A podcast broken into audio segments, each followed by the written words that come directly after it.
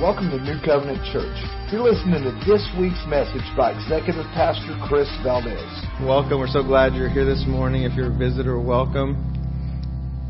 We've been studying in Galatians uh, for the last month uh, and have gone through Galatians chapters 1 through 3. And I just want to give you a quick reminder of the context of Galatians before we pick up in Galatians 4 this morning. It's a letter from Paul to non-Jewish Christians, and Paul had personally witnessed and shared Christ to these believers. And now they're being told that Jesus Christ isn't enough. That they, they need more. They must add circumcision and following the law of the Moses in order to be acceptable to God. And we've seen Paul making his case against this claim in Galatians. In chapters 1 through 2, he, he gave a defense of his authority and his apostleship. And in chapters 3 and 4, he makes it clear that all believers, both Jew and non-Jew alike, enjoy complete salvation in Christ alone. In 5 and 6, he'll go on uh, to show how grace leads to true freedom and godly living and that how we can walk in the spirit and not in the flesh. And I'm, I'm really excited about getting into those next two chapters the next couple weeks. But if you've missed any of the messages, you can go online to our website and, and listen to those or sign up for our podcast. But this morning we're going to pick up at the end of chapter three and start of chapter four where Paul explains who we are in Christ. In Galatians chapter 3, it'll be on the screen, Galatians 3:26 through chapter 4 verse 7 it says, "For in Christ Jesus you are all sons of God through faith. For as many of you as were baptized into Christ have put on Christ. There is neither Jew nor Greek, there's neither slave nor free, there is no male and female, for you are all one in Christ Jesus. And if you are Christ, then you are Abraham's offspring, heirs according to the promise. Verse 1 of chapter 4 I mean that the heir, as long as he is a child, is no different from a slave, though he is the owner of everything, but he is under guardians and managers until the date set by his father. In the same way, we also, when we were children, were enslaved to the elementary principles of the world. But when the fullness of time had come, God sent forth his Son, born of a woman, born under the law, to redeem those who were under the law, so that we might receive adoption as sons. And because you are sons, God has sent the Spirit of his Son into our hearts, crying, Abba, Father. So you are no longer a slave, but a son, and if a son, then an heir through God. So the first thing I want to point out in this passage is this focus on sonship. And so, you know, there, there's uh, a trend now in a lot of uh, circles, and, and there's even translations of the Bible now that have made the Bible uh, basically like non-sexual. There's no male or female. It just says children or all or everyone or things like that. And it's trying to make it, I guess, more acceptable to everyone. But the thing that Paul's saying here, it's not talking about masculinity. It's not talking about um, just men or sons. He's talking about um, basically an office or the way that they looked at the role of son at this time in history and what that meant and he just got finished saying, in Christ, there's no male or female. There's no Jew or non-Jew. There's no slave or free man. Everyone in Christ is the same. And what he's telling us is, and so the son at this time, the firstborn son, was the heir to the father. They got a double portion of what even the other sons would have gotten. And what Paul is saying is in Christ, we're all the firstborn son. We all have that right. We all have that gift. So whether you're a woman or man, Paul is saying in Christ, you've got the gift, you've got the uh, inheritance of a son. You, you get no less than anyone else.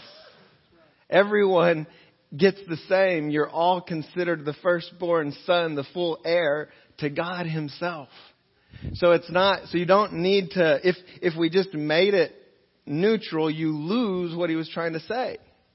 Because at that time, everyone was not equal. They weren't going to get the same thing. But Paul says, in Christ, we're all equal. There's no difference. There's no male or female. You are all considered a, a direct inherited line in the inheritance of God.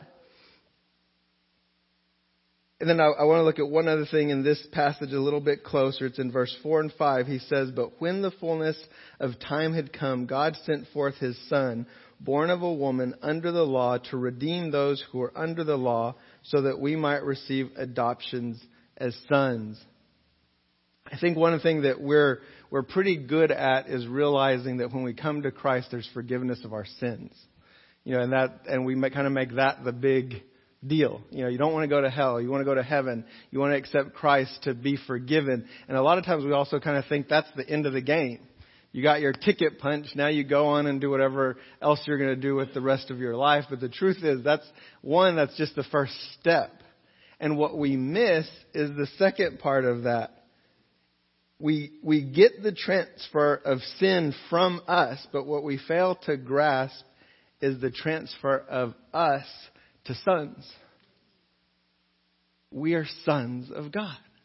In Christ, we're all sons of God. We have been transferred from death to life, from aliens to sons, to direct inheritors of God's kingdom. And we need to grasp what that means. The, last thing I want to point out here is at the very end of this, he says, God sent His Spirit, the Spirit of His Son, into our hearts, crying out, Abba, Father. That God puts His Spirit in us, and it's His Spirit in us that can cry out, Abba, Father. And you may have heard this term before, that it was a very um, personal term, like for a child uh, in in the Jewish home, that they would call their dad, daddy, Abba, and it really is that term of daddy. What I want us to not forget, though, is don't bring our terminology of daddy into and our culture of how we see that and think that's exactly the same thing it meant. Because while it was intimate and it was close, they had a different respect and an honor for their father than what we see in our culture today. You can go back into the Old Testament. It says, if uh, with when the law of Moses is given, it says if a child disrespects his mother or father, and dishonors them, you take them out and you stone them to death. That was how they they handled uh, dishonor, and so honor was a very high uh, standard in their society. So while it was yes, it was intimate, yes, it was close, and yes, there was this loving relationship between father and son, or father and daughter, and mother and son and daughter. Um, there was also a profound respect and honor. So while we, yes, are now sons of God and we have this intimate relationship with the Father, don't forget that He's someone to be honored and respected and taken very, very seriously. So there's that intimate setting and that the door's been opened, but we have to remember He is someone to be honored, to be lifted up, to be respected. So Paul then gives the Galatians a warning. He says, don't go back where you came from. Let's look at Galatians 4, 8 through 9. He says, formerly, when you did not know God, you were enslaved to those that by nature are not God's. But now that you have come to know God, or rather to be known by God, how can you turn back again to the weak and worthless elementary principles of the world whose slaves you want to be once more. He's saying you came to Christ by faith alone. You were totally transformed. But in Paul's absence, they were being deceived by the Judaizers. And they were telling them that Christ was not enough. And listen how severe Paul saw this. In verse 8 and 9, what Paul is saying is that for them to trust in circumcision and following the law of Moses rather than Christ alone, that it was equivalent of idolatry. Because he was saying, you're going back to where you came from. They had been idolaters. They had worshiped false gods and then they had come to Christ. And he's saying for you to go to, back to that or to go to the law of Moses, you would say they're not going back to where they came from. They're going to the law of Moses. They're following uh, God's law like the Jews were. And so you would think, well, they're not going back. They're going to something new. And Paul says, no, for you to go to this, you're going back to the elementary principles of idolatry because you're trusting in something else other than God, other than the promise. And he's saying you're not trusting in something new. You're turning back to what you were slaves to before.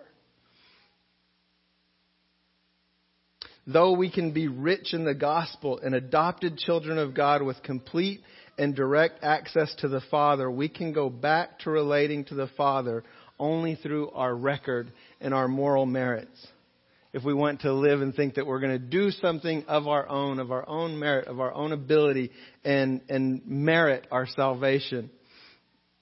To do this is like having been given a gift, but then giving it back to the giver so that you can earn it. Can you imagine that you're, you had a, a very loving and generous father who who gives you an extravagant gift. Maybe uh, when you turned 16 years old, he gave you a brand new car. I, I did not experience this as a as a child, but let's, for example's sake. So you receive this extravagant gift, and then you give them back the keys and say, "No, I don't. I haven't earned it. I don't deserve this. So I'm gonna." work and do things to make you happy and please you and do all this and then when I feel that I've done enough to deserve it, then I'll receive the gift that you've given me. The Father gave it out of love as a gift, not because there was any earning or merit. He gave it because He wanted to bless the Son. And that's what God has done for us. He said, All of this has been a free gift. You've done nothing to deserve any of it, but I love you and I'm going to bless you. And what the Galatians had done is they had received that promise. They had received that gift. And then the Judaizers come along and say, that's not enough. You've got to do something on your own to be made right with God. And they started to believe it. And Paul's saying, you can't do that. It's a gift. You'll never be able to earn it. And as soon as you do, you're going to lose what you've been given because you're actually going back to the idolatry and to the slavery that you came out of.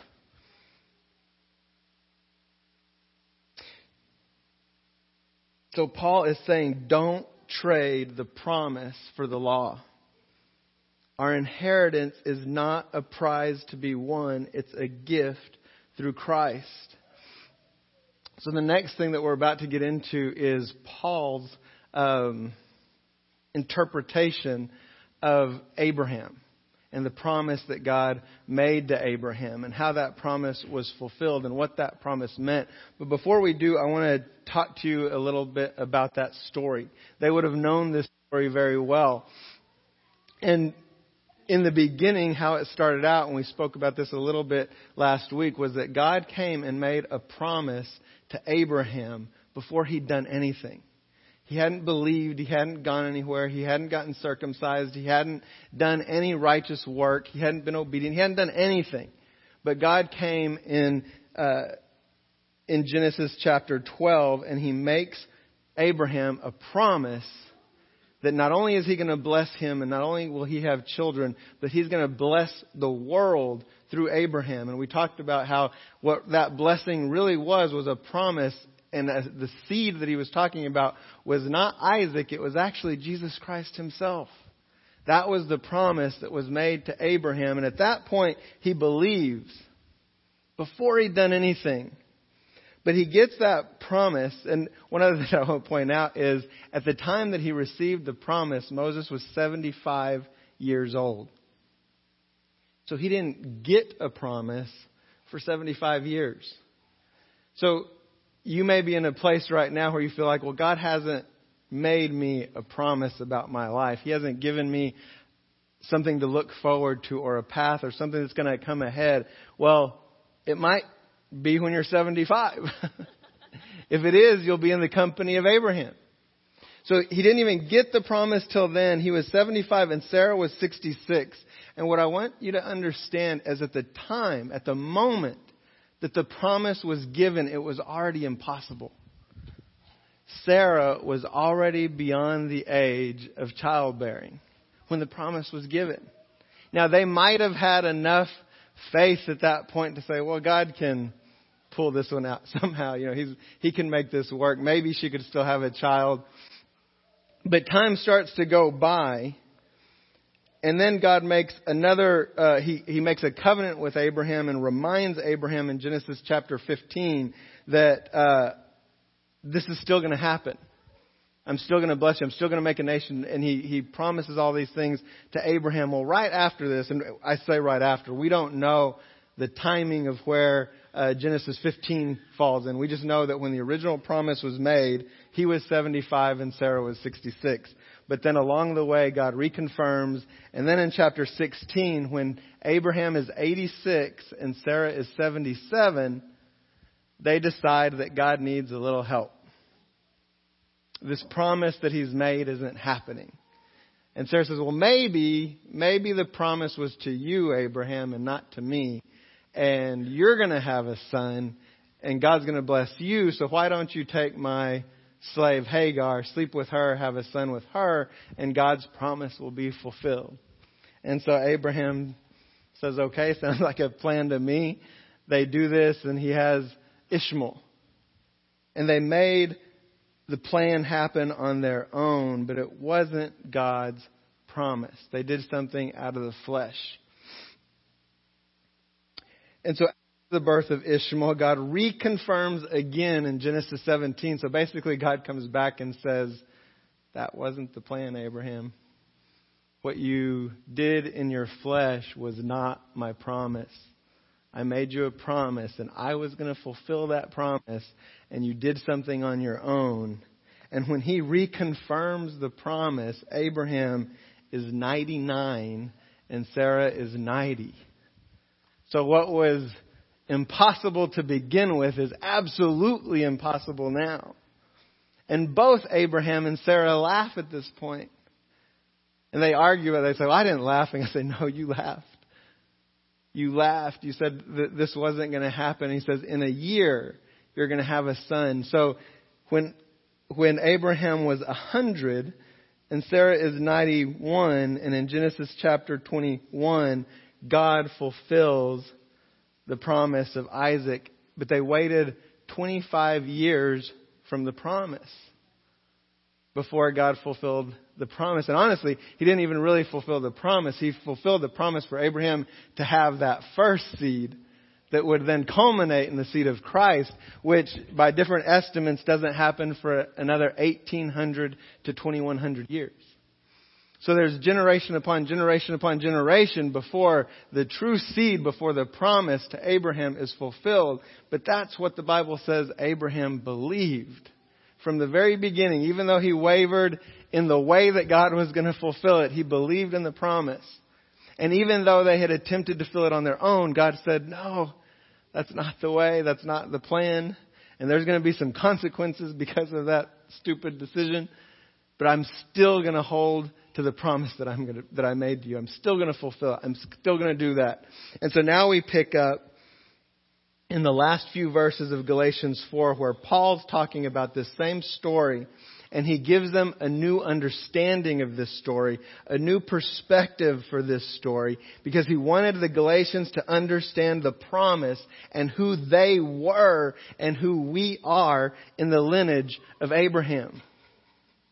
Galatians 4:21 Tell me you who desire to be under the law that statement just kind of cracks me up because who would desire to be under the law? Do you not listen to the law? He's saying, do you not know what it says? For it is written that Abraham had two sons, one by a slave woman and one by a free woman. But the son of the slave was born according to the flesh, while the son of the free woman was born through promise. Now this may be interpreted allegorically. These women are two covenants. One is from Mount Sinai, bearing children for slavery, she is Hagar. Now Mount Sinai is where God gave the law of Moses, the law to Moses and to the people of Israel. And he's saying that mountain, that law was Hagar and slavery. Now Hagar is Mount Sinai in Arabia. She corresponds to present Jerusalem. For she's in slavery with her children, but the Jerusalem above is free, and she is our mother. For it is written, Rejoice, O barren who does not bear. Break forth and cry aloud, you who are not in labor. For the children of the desolate one will be more than those of the one who has a husband. He's referring to Sarah. She was desolate. At 90 years old, she was not going to have a child. But through God and through His promise, He said, I can make the desolate bear children. Now you, brothers, like Isaac, are children of promise. Now listen, he's talking to the Gentile believers and saying, you, brothers, like Isaac, the son of promise, are children, are children of the promise. Not to the, not to the lineage of the physical birth of Abraham that the Jews held, but those who believed in the promise. Verse 29, but just as at that time he who was born according to the flesh persecuted him who was born according to the spirit, so also it is now. And he's referring to the fact that Ishmael, the firstborn son of Abraham, persecuted Isaac when he was five years old. But now, what does the scripture say? Cast out the slave woman and her son, for the son of the slave woman shall not inherit with the son of the free woman. So, brothers, we are not children of the slave, but of the free woman. What Paul was saying here was revolutionary. He was telling the Galatians, the converts, you're sons of the promise. We're sons of the promise. Paul himself was a Jew by birth, but he's saying, I'm a son of the promise just like you are a son of the promise. And he's saying sons of Abraham and the Judaizers were the sons of slaves under Hagar and the law. What Paul says would have incited both non-Jewish Christians, I'm sorry, uh, Jews who are non-Christians and the Judaizers. He's telling the Galatians that the Judaizers say you must follow the law to fully fulfill Christ and be sons of Abraham. But I'm telling you, they're not sons of Abraham. Rather, they are sons of the slave woman Hagar. If he'd have been in Jerusalem saying this, they'd have tried to stone him. They're living in the flesh under the law. And he's saying Hagar, not Sarah, corresponds to the present earthly Jerusalem. So the false teachers proudly considered themselves descendants of Abraham by Sarah and Isaac. And while that was true in the natural, Paul's saying they are spiritually descended from the slave woman. The Gentile, the outcast. And these Gentiles, these outcasts, by faith in the promise, are sons of Abraham, are sons of God, by promise. They're relying on their own ability rather than the supernatural ability and grace of God. So there's a, in my personal story, um, God made me a promise when I was 13 years old that I was called to ministry, that I would be in ministry. And prior to that, I didn't want to be in ministry. That was, I, my father's in ministry, my grandparents were in ministry, kind of a history of that and saw what that life was like. And both my brother and I was like, we don't want anything to do with that. But at 13, God gave me that promise and it changed my heart and made that be the only thing I wanted to do. But that promise didn't get fulfilled. And there was many years in between the giving of the promise and the fulfillment of that promise, lots of doubt, just like Abraham. You, you start to question the promise. Was it real? Did I really hear him? Did I do something along the way that made him change his mind? Maybe I just never heard him right in the first place. There was times that I tried to make it happen on my own. There was uh, an opportunity that came. This would have been you know, I was probably 25, 26. There was a, a pastoral position in Dalhart near in the panhandle that came open and some of the leadership at Trinity they thought, "Hey, this we feel like this one's for you." You know, I thought, "Okay, well this maybe this is it." And I interviewed and preached and uh had their recommendation and it all seemed like it was going to fall through. My prayer was and it really was my honest prayer, God, if this isn't what you have for me, I don't I don't want this for me or my family. But, but in my heart, I'm saying, please God, let this be what you have for me because I'm ready to get out of IT. I don't want to do what I'm doing anymore. And I want to be in your promise. And, and it fell through and they picked somebody else. And it turned out that that was an absolute disaster that God saved me from. But at the time, it was hard. And it was going to be another I think about 10, 10 plus years after that before we actually came here. And during the process of all that, there was still more questioning, there was still more doubt. And it was actually at the time that I would say that I not gave up on the promise, but gave up on that that's what it was about. You know, that it was God, if whatever it is that you have for me, if that's what it is, great. And whenever that comes, great. But even if it never comes, you're the one that matters. You're you're uh, you're the promise. And what I want to tell you this morning is whether you feel like you've received a promise from God yet or not, you know, like Abraham hadn't in his first 75 years or not. First of all, we've all received the greatest promise God could ever give. He sent his son, Jesus Christ, as our promise to redeem us, to give us a life, to transform us into sons and heirs of God Himself. We've all got that one. If you've received that, you're not going to get a better promise than that. So that's first of all. But let me tell you, He has something for you in that life. And even if it's not clear to you yet, he has that promise. He had it before you were ever even born. Before you were knit in your mother's womb, He had a plan for you. But just like Abraham, when we're walking through this life, we think, well, maybe it's not going to happen. Maybe I need to help God out. And the problem is that when it's God's promise, we can't help Him out.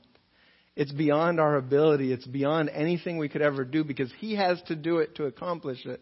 And when He does it, we see that it's better than anything we could have ever imagined. It's more than we ever thought it could be. The other thing that I realized, and I think Abraham did as well, was that the promise, quote, being fulfilled was just the beginning. Isaac wasn't the end of the promise. It was the very beginning. And even though Abraham and Sarah did see that before they died, they by no means saw what was to come. They had to believe in the promise of Christ and what was to come. That, would be 18 to 2100 years later. That every generation after that looked forward to. But even then, when it happens, and what we see here with Paul is even the people who were supposed to be looking for it missed it.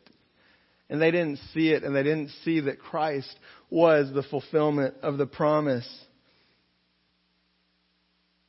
So does this mean that when we get this promise and we receive this fulfillment that then it doesn't matter what we do? And we can do whatever we want and sin to our heart's content because Jesus is going to make it all better. And that was the only purpose of all of it was to get saved. No. Paul says absolutely not. Look with me, it'll be on the screen in Romans chapter 6 verse 15.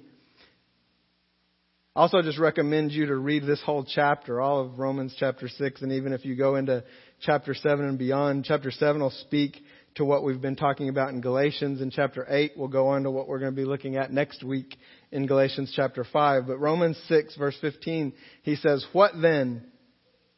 Are we to sin because we're not under the law, but under grace? By no means. Do you not know that if you present yourselves to anyone as obedient slaves, you are slaves of the one whom you obey, either of sin which leads to death or of obedience which leads to righteousness? But thanks be to God that you who were once slaves of sin have become obedient from the heart to the standard of teaching to which you were committed. Look at verse 18. And having been set free from sin, have become slaves of righteousness. So freedom, liberty, liberation is not freedom to do whatever we want. It's not freedom that we've earned that now I can be my own person. Now I can do whatever I want. That was the original sin. What we would call freedom is us going back to what we came from. It's the definition of death and separation from God. No, our freedom and our life in Christ means slavery to Christ. That He becomes our Lord and Savior. We become adopted sons of God and heirs with Christ. That doesn't give us liberty to sin. It gives us liberty to live, to live as sons of God. And don't forget, we're all sons. The next two weeks, we're going to be looking at how we walk as sons of God. How we can walk in the Spirit, not in the flesh. But as we close this morning, I want us to keep our focus on the promise of Christ and that it's been fulfilled. If you've never received that promise, you can do that this morning. We'll have ministry team up here in a moment that would love to pray with you uh, as you start that walk in this new promise that God has made to you. But if you've already received Christ, I want you to think about the promises God has made to you personally. Or maybe you have tried to fulfill them in your own strength and it's time to put them back in His hands.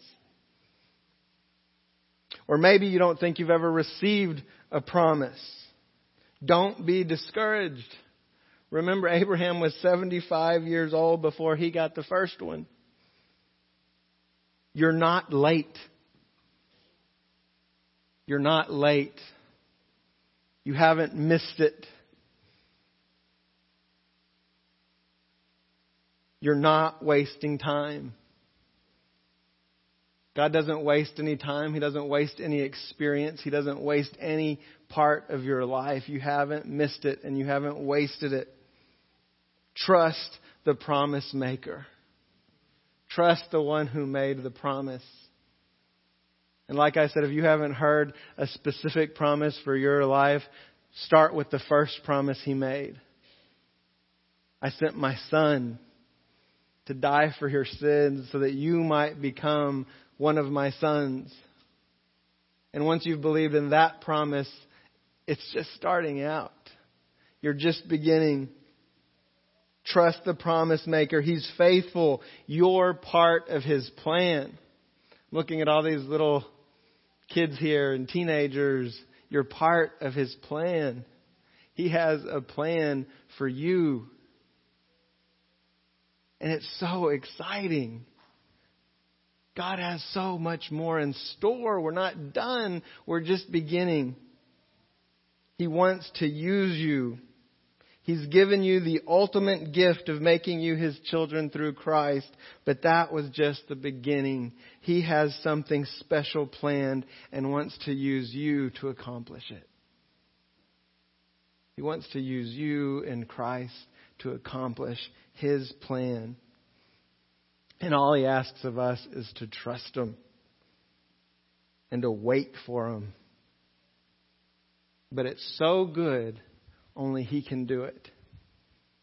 And that was Abraham's problem. It was too good to be true. And he couldn't wait anymore. And he thought he had to help him out. But even in that failure, God says, that doesn't change my promise. Even your mistakes don't change my promise. Even when you miss it, it doesn't change my promise. My promise is still my promise. And I'm still the only one that can fulfill my promise. All you have to do is trust and wait.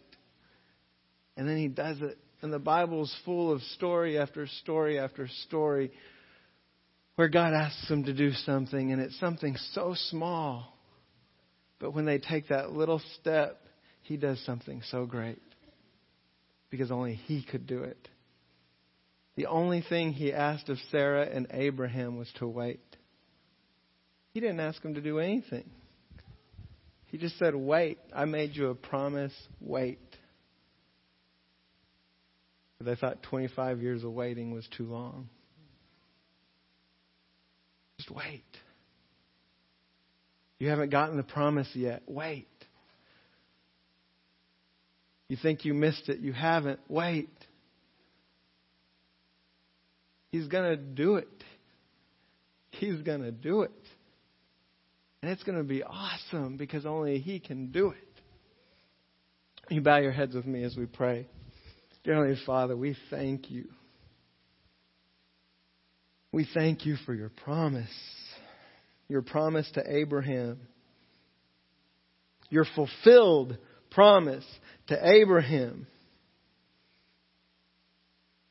And we thank you that you gave us the grace to believe and receive that promise, and that we are now sons. But Father, I pray right now, Lord, for faith to wait for your individual promise.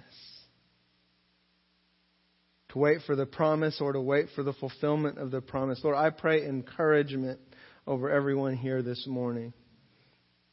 Encouragement from your spirit. Lord, the, the psalm says David encouraged himself in the Lord. Father, I just pray that we would encourage ourselves in you this morning and that we would trust you and have faith in you and know that we know that we know that you are still faithful. Lord, we give you all praise and honor, Lord, and you have all power. In your name we pray. Amen. Thank you for listening to this week's message. For more information or to listen to past sermons, go to newcovenantlampasas.com.